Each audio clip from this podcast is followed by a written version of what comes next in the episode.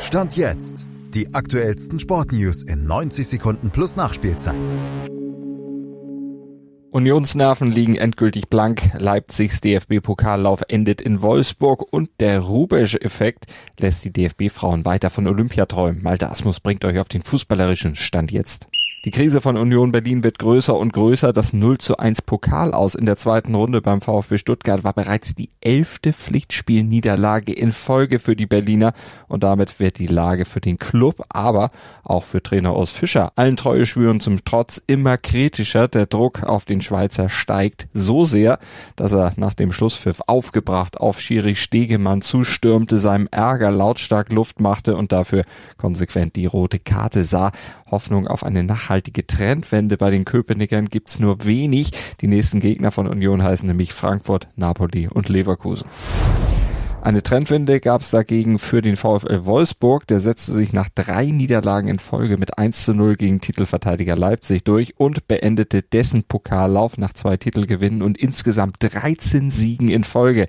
RB hatte daran aber auch ziemlichen Anteil, denn die Mannschaft schwächte sich mit der roten Karte von Josef Paulsen nach wiederholtem Foulspiel selbst. Und so schafften sie es mit ohnehin wenig treffsicherer Offensive und noch dazu in Unterzahl nicht mehr den frühen Rückstand noch zu drehen.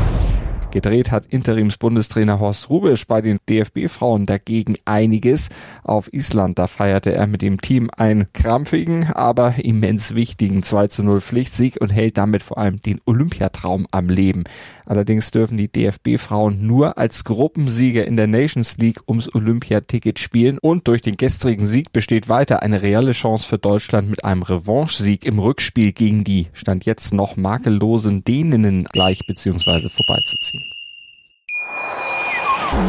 Wie baut man eine harmonische Beziehung zu seinem Hund auf? Puh, gar nicht so leicht. Und deshalb frage ich nach, wie es anderen Hundeeltern gelingt, beziehungsweise wie die daran arbeiten. Bei Iswas Dog reden wir dann drüber. Alle 14 Tage neu mit mir, Malte Asmus und unserer Expertin für eine harmonische Mensch-Hund-Beziehung, Melanie Lippisch.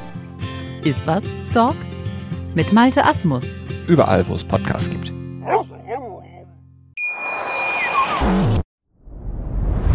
Dir hat dieser Podcast gefallen? Dann klicke jetzt auf Abonnieren und empfehle ihn weiter. Bleib immer auf dem Laufenden und folge uns bei Twitter, Instagram und Facebook. Mehr Podcasts aus der weiten Welt des Sports findest du auf meinsportpodcast.de.